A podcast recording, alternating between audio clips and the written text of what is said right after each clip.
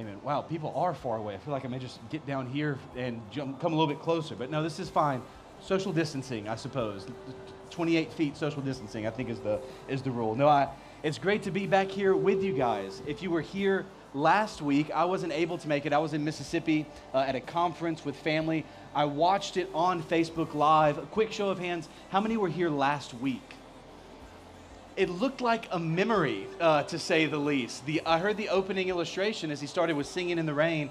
And so don't worry, there are no illustrations about hurricanes or rain or droughts or dust bowls in the sermon tonight. Uh, just sunshine and cool, breezy weather. That's the opening illustration. Um, but looked like a memory. Ryan did an outstanding job. It was so great being able to hear him uh, bring the word and again, seeing the, the water pour in from the back. And my man wasn't even fazed, he just kept going. I was like, my man, just bringing it. So it was uh, great being able to hear uh, from him. So we're going to be continuing our study through the book of Philippians this evening. So if you got your Bibles, you can go ahead and grab them. We'll be in Philippians 4 and continuing on our study, looking at just two verses tonight verses 8 and 9. Verses 8 and 9. Paul is continuing his instruction to this church in Philippi that he had helped plant 10 years previously. Paul's in prison in Rome, writing to this local church in Philippi, a Roman province. He's coming off the heels of practical counsel that he's given to two people in the church, Euodia and Syntyche, telling them to agree in the Lord. There was some dispute that they had. We don't know exactly what it was, but Paul is saying the gospel should bear and press witness into their interpersonal relationship. That they should agree in the Lord, that they have, or co workers side by side in the gospel uh, and their names are written in the book of life. And they move in verses 4 through 7, talking about how we are to rejoice in the Lord always, and how our battle against worry is through prayer and through petition, and that God's peace, which surpasses all understanding, is promised to guard our hearts and our minds in Christ Jesus. And Paul now gets to verses 8 and 9 and gets tremendously practical into our lives. And Paul's going to show us what it is we need to be doing in this fight, in this war uh, called the Christian life. And he brings it practically in verses 8 and 9 as he wraps up here. So we'll read and then jump in this evening. Chapter 4, verses 8 and 9. Paul writes this Finally, brothers and sisters, whatever is true, whatever is honorable, whatever is just, whatever is pure, whatever is lovely whatever is commendable, if there is any moral excellence, and if there is anything praiseworthy, dwell on these things. Do what you have learned and received and heard from me and seen in me, and the God of peace will be with you. Now, we've got two questions tonight. If you're taking notes uh, in your bulletin, you see we just got two points. We're asking two questions. And those questions are simply what are you thinking about and what are you doing about it? What are you thinking about and what are you doing about it? Again, Paul gets incredibly practical here. Now, Tuesday, on June 6th, 1944, this is also a day known as D Day, Operation Overlord, the date of the largest seaborne invasion ever in the history of the world. It was the seaborne invasion onto the beaches of Normandy that would lay the foundations for the Allied victories in the Western Front. And this would effectively lead to the downfall of the Nazi Party and the Third Reich in its entirety. A battle that would change the landscape of our world as we know it. But here's the question I want to ask if we start this evening what would have happened if those ships showed up on a different beach? Or what would have happened if those ships showed up in a different country? You see, what was just as important as deploying the right number of troops or employing the proper military strategy was knowing exactly where the battle needed to happen. It needed to happen in Normandy, at those beaches. In order to win the war, they had to know where the battle needed to take place. You see, it's no different with the Christian life. and the war that each of us are engaged in. Where should the battle in the Christian life take place? I think for so many, Christianity can sometimes be kind of painted as this sense of just external moral conformity. What does it mean to be a Christian? Well, do these things and don't do these things. Right? You, you see it famously portrayed in movies like in Dirty Dancing, the pastor who is opposed to any kind of dancing or certain kinds of music. It's focused on external moral conformity. But is that where the war and the battle for the Christian life should be waged? With what we do or what we shouldn't do? Well, I want to put forward today, and I think Paul does here in the rest of the New Testament, that the battle in the Christian life is not external, but internal. What we do matters, of course, but that is not where the battle is waged. The battle is waged internally. And so, this is where Paul, here in this instruction towards the end, gets to them and he's telling them not just what they need to do, but notice, telling them what they need to think about. Paul tells them to dwell on these things, to be able to think on these things, to linger on these things, things that are true, honorable, just, pure, lovely, commendable, morally excellent, and praiseworthy. Paul's saying, fight the battle in your mind and that will then lead out through your hands. Well, sounds similar to what Jesus says in the greatest sermon that's ever been preached in the Sermon on the Mount in Matthew 5. Notice these, Jesus doesn't just say, don't commit adultery and don't commit murder. He goes underneath and says, anyone who lusts after a woman has committed adultery in his heart. And anyone who's angry against his brother has committed murder in his heart. And what we see is that Jesus isn't concerned just with what we are doing, but what we are thinking. It goes beyond the action. It certainly includes it, but it goes beyond it. If we just stop and think that Christianity is a set of rules that we need to try to do or not to do, friends, we are missing the power of the gospel and the relationship that is offered to us in Jesus Christ. Right? Paul just got done saying this in Philippians 3. He says, Hey, all of my self righteousness, all of my spiritual resume and my pedigree, I count it all as loss. Why? For the surpassing value of doing the right thing? No, for the surpassing value of knowing Christ Jesus, my Lord. Paul's saying this is what is the essence of Christianity. And so it should be a battle that is fought in our minds and not with just what we are doing. Jesus in the Sermon on the Mount condemns not what our hands are doing, but what our heads are thinking and what our hearts are feeling. Friends, the battleground for the war that you are fighting is internal. The proverbial beaches of Normandy in your life is in your heart and in your mind. That's where the battle wages. That's where we should be fighting. That battleground is internal, and that is why the gospel brings internal transformation and not just external conformity. That's what we're aiming for internal transformation, renewed minds and transformed hearts. We want transformation. We want to think differently. So the question then that we get to is then, well, how are we transformed? How can we get transformation? How, maybe you've come here this morning or this evening. Goodness, I've got to get out of that habit. It's six o'clock at night this evening.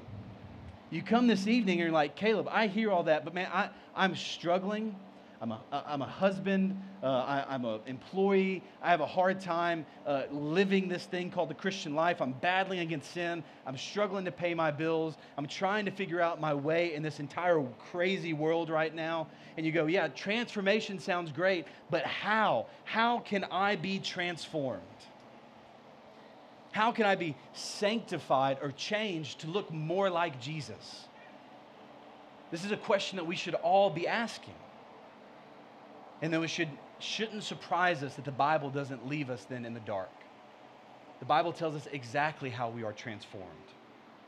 Paul, in another letter to the church in Rome, in Romans chapter 12, verse 2, Paul writes this He says, Do not be conformed to this age, but So here comes the opposite the opposite of confirmation to the world, of looking around at the culture. As Paul's writing to Rome, he's saying, don't look around at the Colosseum and the impressive buildings and the idea of a democratic republic or the wealth that has come here or all the roads and try to conform to this age. Paul says, but on the contrary, be transformed. There it is, transformation. But how? Paul, how are we transformed? He continues, by the renewing of your mind. Paul says, you seek transformation? Are you tired with just living the norm or just going through the motions of the Christian life? You look around and you see everyone in this country that is uh, trying to figure out what to do, and you go, I want to be different. I want transformation. Paul says, Great. Here's how you do it by the renewing of your mind. We want confirmation or transformation, conforming to the world or being transformed by the renewing of your mind. So Paul is honing in and focusing on our minds, on our thoughts. The church in Rome and the church in Philippi and the church here at the Grove. Our battleground is in our mind, what we think about. Paul elsewhere in 2 Corinthians 10:5 tells them, this church, he says we should take every thought captive to obey Christ. Again, you hear the emphasis on our thoughts. Paul's saying anything, anything that pops into your head, okay? I want you to think about what Paul is saying. Every thought that runs between your ears, Paul says, take it captive. No matter if you're just sitting around, if you're watching TV, scrolling through TikTok, whatever, whatever is going through your mind, Paul says, take it captive because your thoughts matter what we think about leads what we love. And so Paul said, make sure that you take control and captive of your mind to bring it into submission and to obey Christ. So, Paul, again, you hear the emphasis on what we think about. So, again, if you're anything like me, then you begin to ask, okay, well, how then am I supposed to take every thought captive? What, am I supposed to just not think about anything? It's impossible. If I sit here and go, I'm not going to think about anything, I'm thinking about not thinking about anything. So I'm thinking about something all the time. How, what am I supposed to do then? If I have these thoughts that come through my head, whatever they might be temptation, idle thoughts, goodness, whatever. We know things that Paul writes about, things that are not true, honorable, just, pure, lovely, or commendable. What are we supposed to do then in those moments? How do we take every thought captive? Well, here's what I would put forward then this evening is the way that we then remove those thoughts that aren't this list of things that Paul writes is not by just trying to not do them, but by replacing them with what is true. By replacing them with what is honorable, what is just, what is pure, what is lovely, and what is commendable.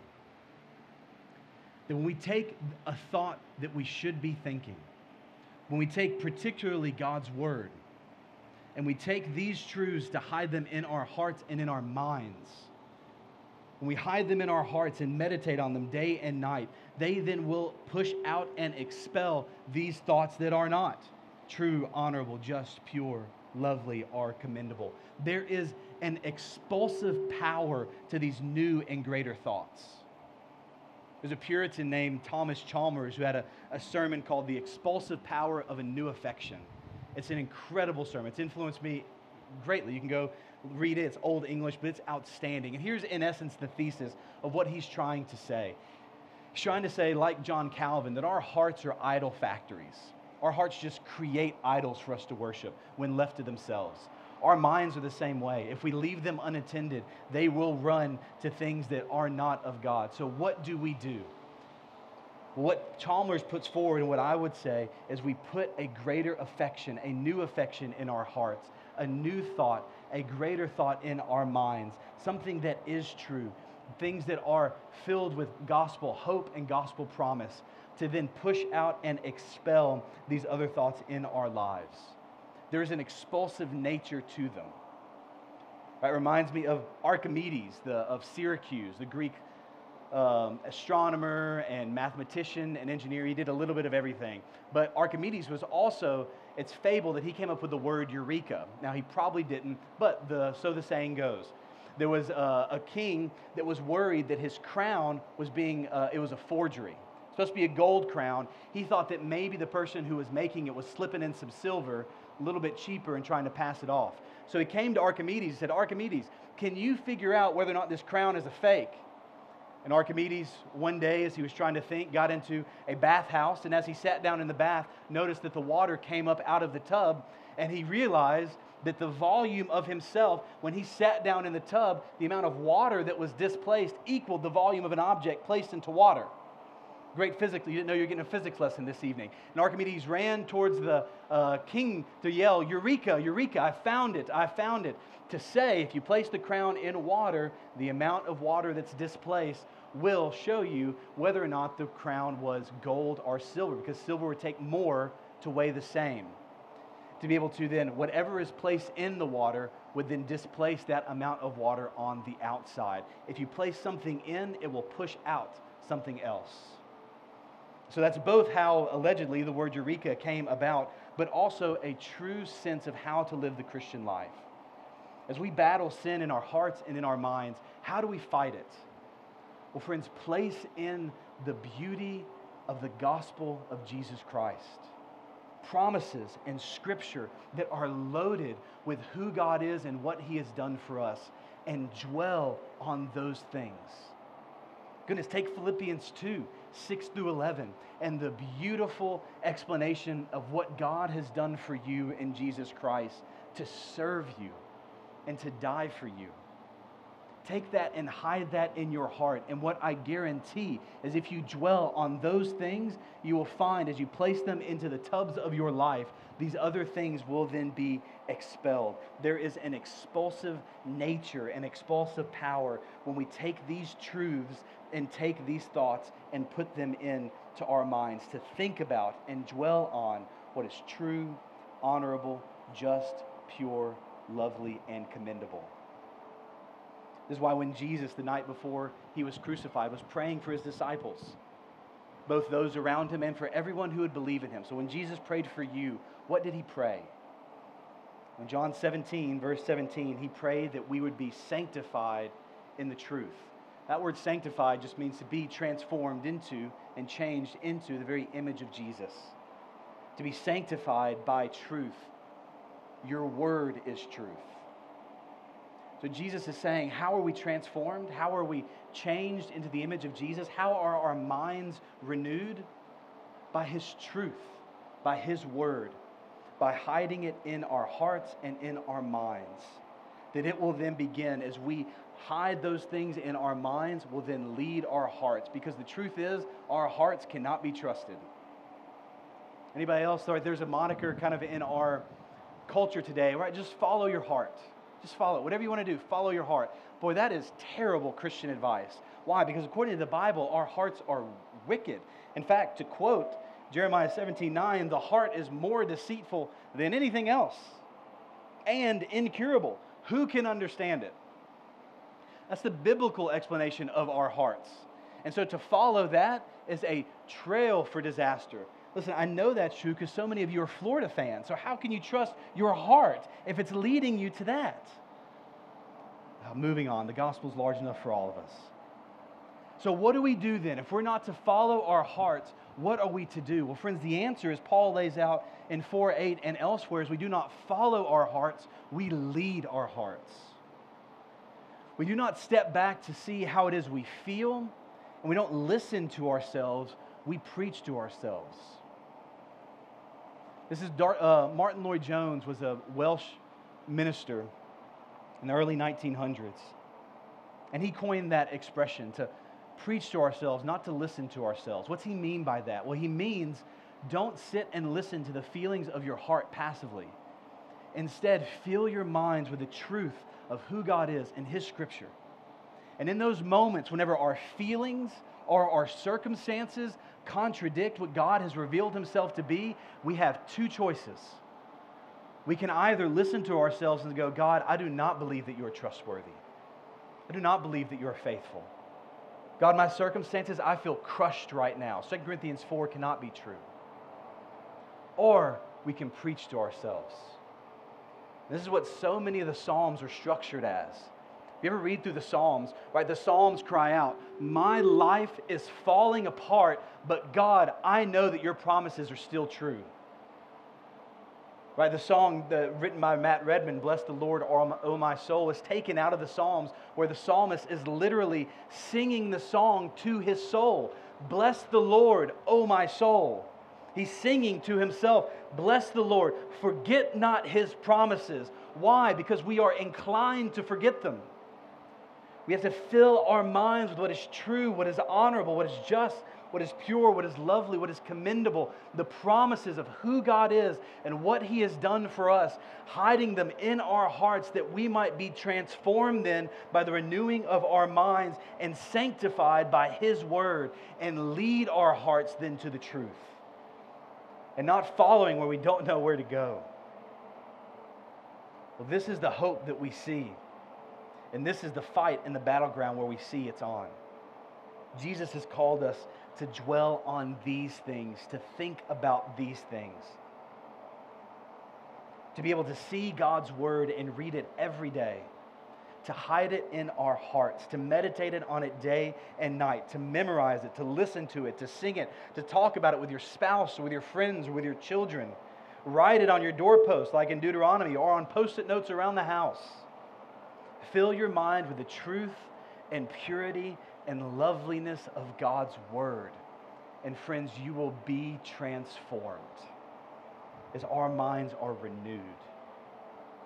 But there's not just spiritual wisdom here in these verses, there's also relational wisdom.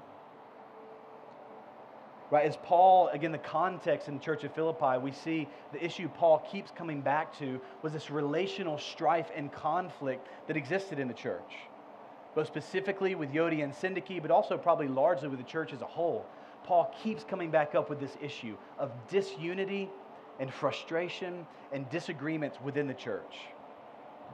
Now, this has happened in the first century and it continues to happen ever since. So, how do, how do we fight it? Well, I think part of how we fight it, Paul gives us here. Right, coming right off of the heels of this practical counsel with Euodia and Syntyche Paul is now saying, finally, brothers and sisters, don't just fill your mind with the truth of Scripture that is true and honorable and just and pure and lovely and commendable. Do that. But also in terms with one another.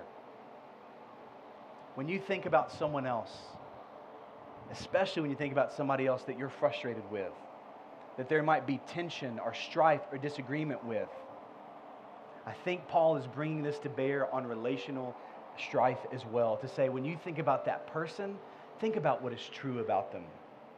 Think about what is honorable. Think about what is just, what is lovely, what is commendable. Think about the moral excellence, anything that's praiseworthy. Dwell on those things. Right? Because the, the tendency we have is not to do that. The tendency we have is to take the point of frustration with somebody else and dwell on that there's part of it that we kind of we, we, we like the feeling of vindication or frustration or bitterness as we then would go and gossip about people behind their backs things that we would say to other people but never say to their face. And paul is saying don't dwell on those things. Dwell on the things that are true and honorable. Don't create lies. Don't spread gossip.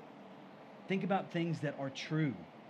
And friends in relationships it's true as well that your head and your hands can lead your heart. So, three practical things to do if you're in relational strife, either within this church right now, or maybe within your coworkers, or within your family, or within your friend group. What can you do? Three practical things Paul gives us here. I think one is we see that our heads and our hands can lead our hearts. So, first, dwell on the goodness of others and not on the particular things that frustrate you. Think about the good things about them. Think about the things that are true, the things that are commendable, things that are morally excellent and praiseworthy, and dwell on those things. Second, pray for the people that you're frustrated with. Pray for them. Pray good things for them. Billy Graham once said that you cannot pray for someone and hate them at the same time. Pray for those where you find there to be strife. And third, do something loving for someone that you're frustrated with.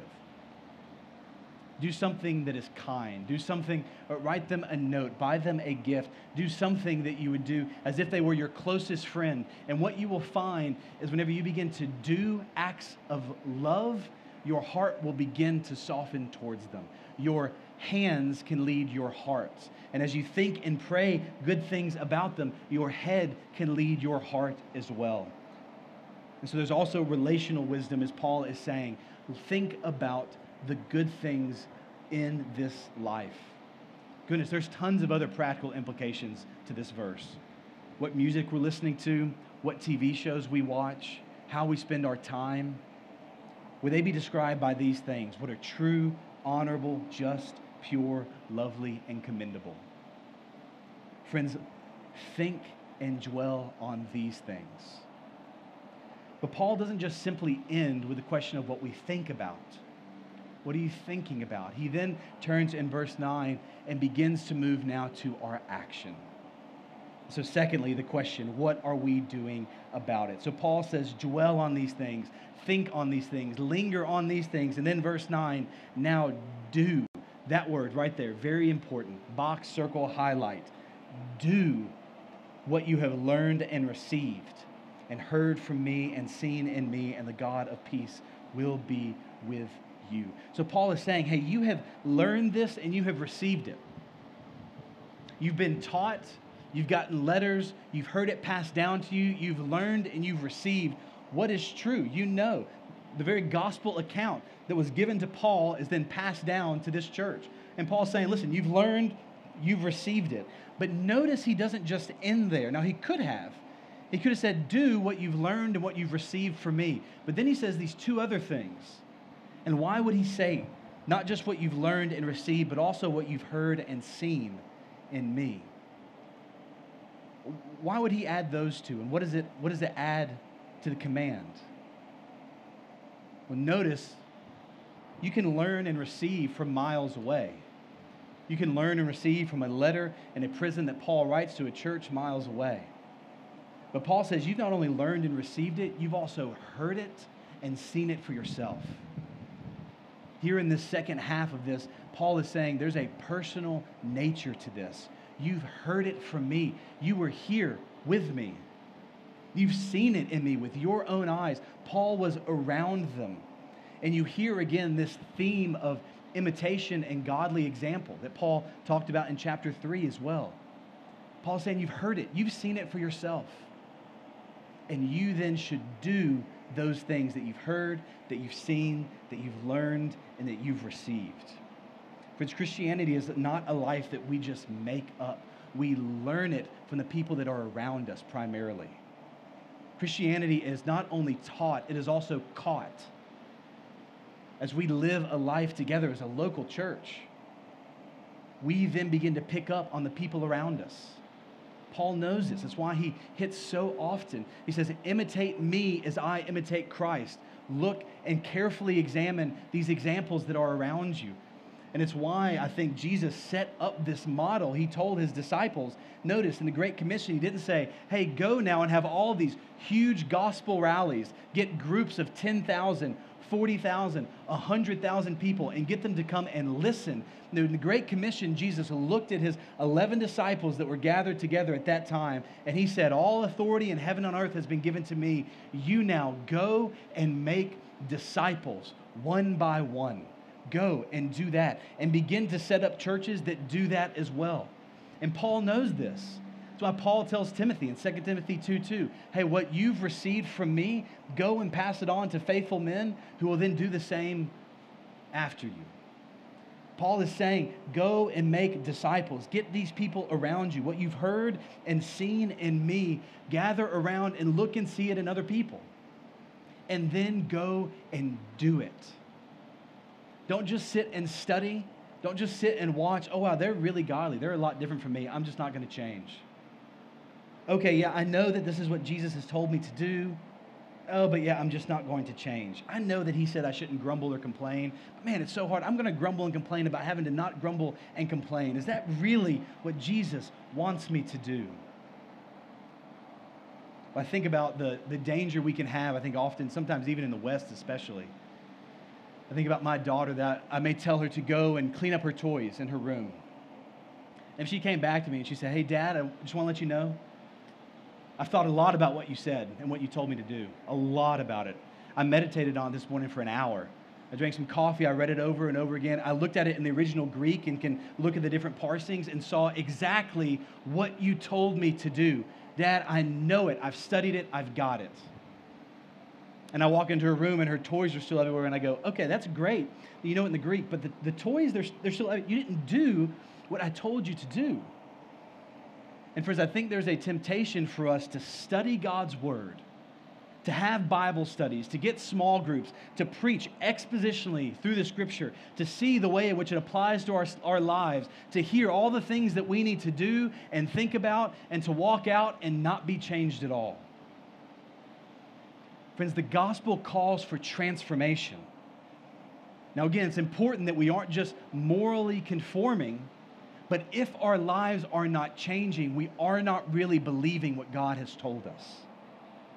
And so Paul says, dwell on all of these things the beauties of the cross and the hope of the gospel and the hope of Jesus' second coming.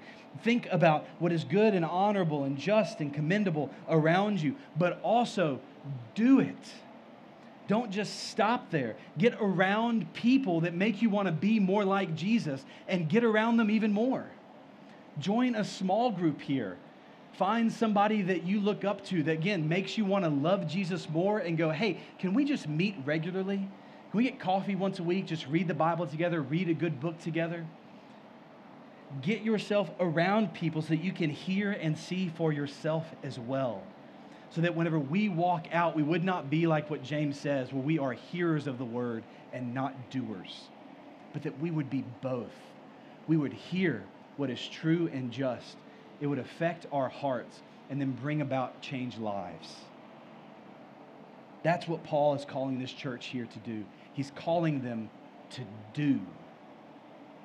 And he's calling us to do. Goodness, if you just move through the book of Philippians to see what Paul has written and told them what they need to do, as we've walked through this book up until this point, have we taken these things to heart and are they actually changing our lives?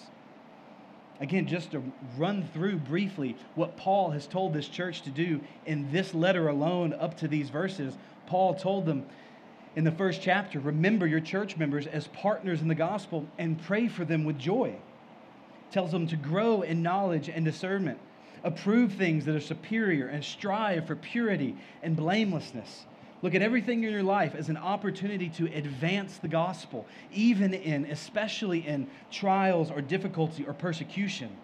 To rejoice, however, Christ is truly proclaimed. To see our life as Christ because we are making him known, and our death as gain because we will then be with him to live our lives worthy of the gospel of Jesus Christ, to stand firm in one spirit, to contend for the faith side by side, to not be frightened by our opponents, to do nothing out of selfish ambition or in conceit, but in humility to count others as more important than yourselves to look not only to your own interests, but also to the interests of others, to adopt the same mind as that of Christ Jesus, to work out your own salvation with fear and trembling, to do everything without grumbling and complaining, to consider any righteousness you might have as your own as garbage for the sake of knowing Christ, to count it all as loss because of the surpassing value of knowing Christ Jesus your Lord, to know him,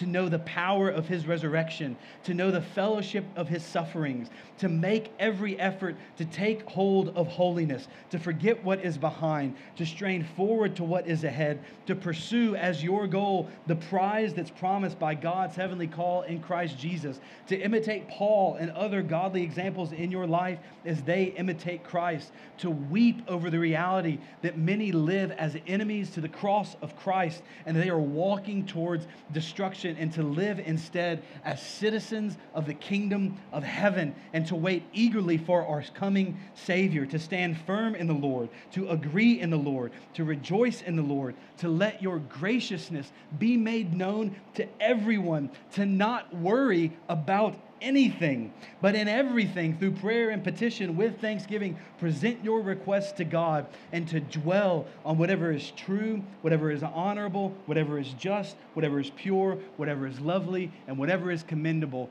to do these things. Friends, are we doing them?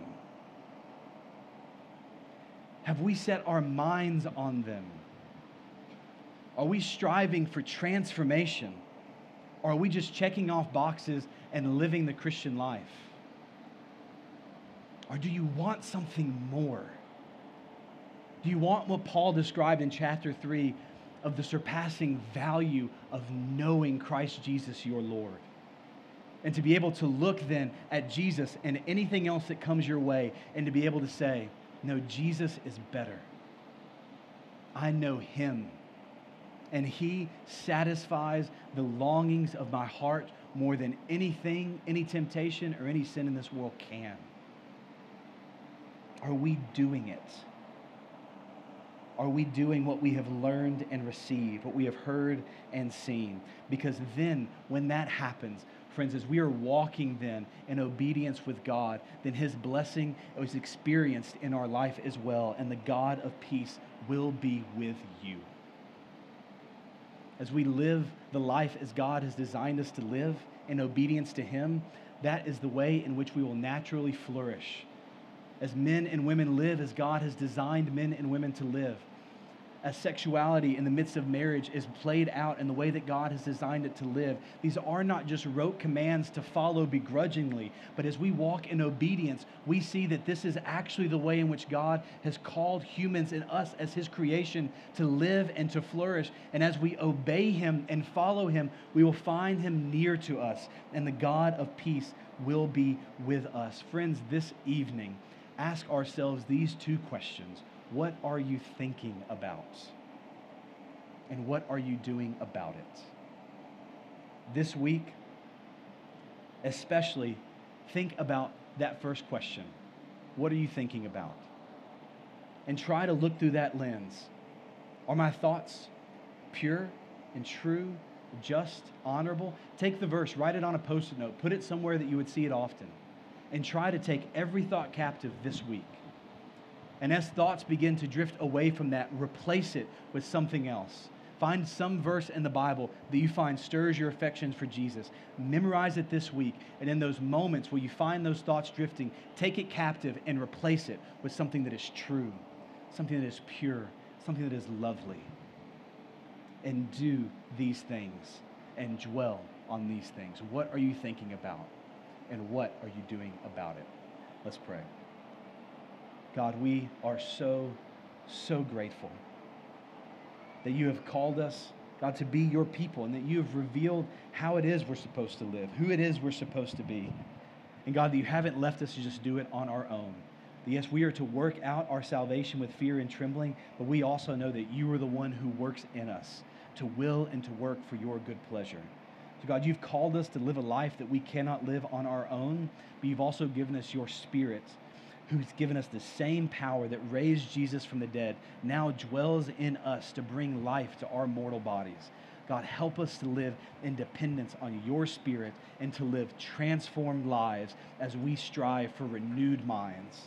God, to dwell and to think and to wage war in a battle of our mind. And God, to think about your truth and your loveliness and your purity and your commendability, you and all of your moral excellence and praiseworthiness. God, that we would dwell on you. God, help us to dwell on those things and help us to do them. But we love you and we pray all this in Christ's name. Amen.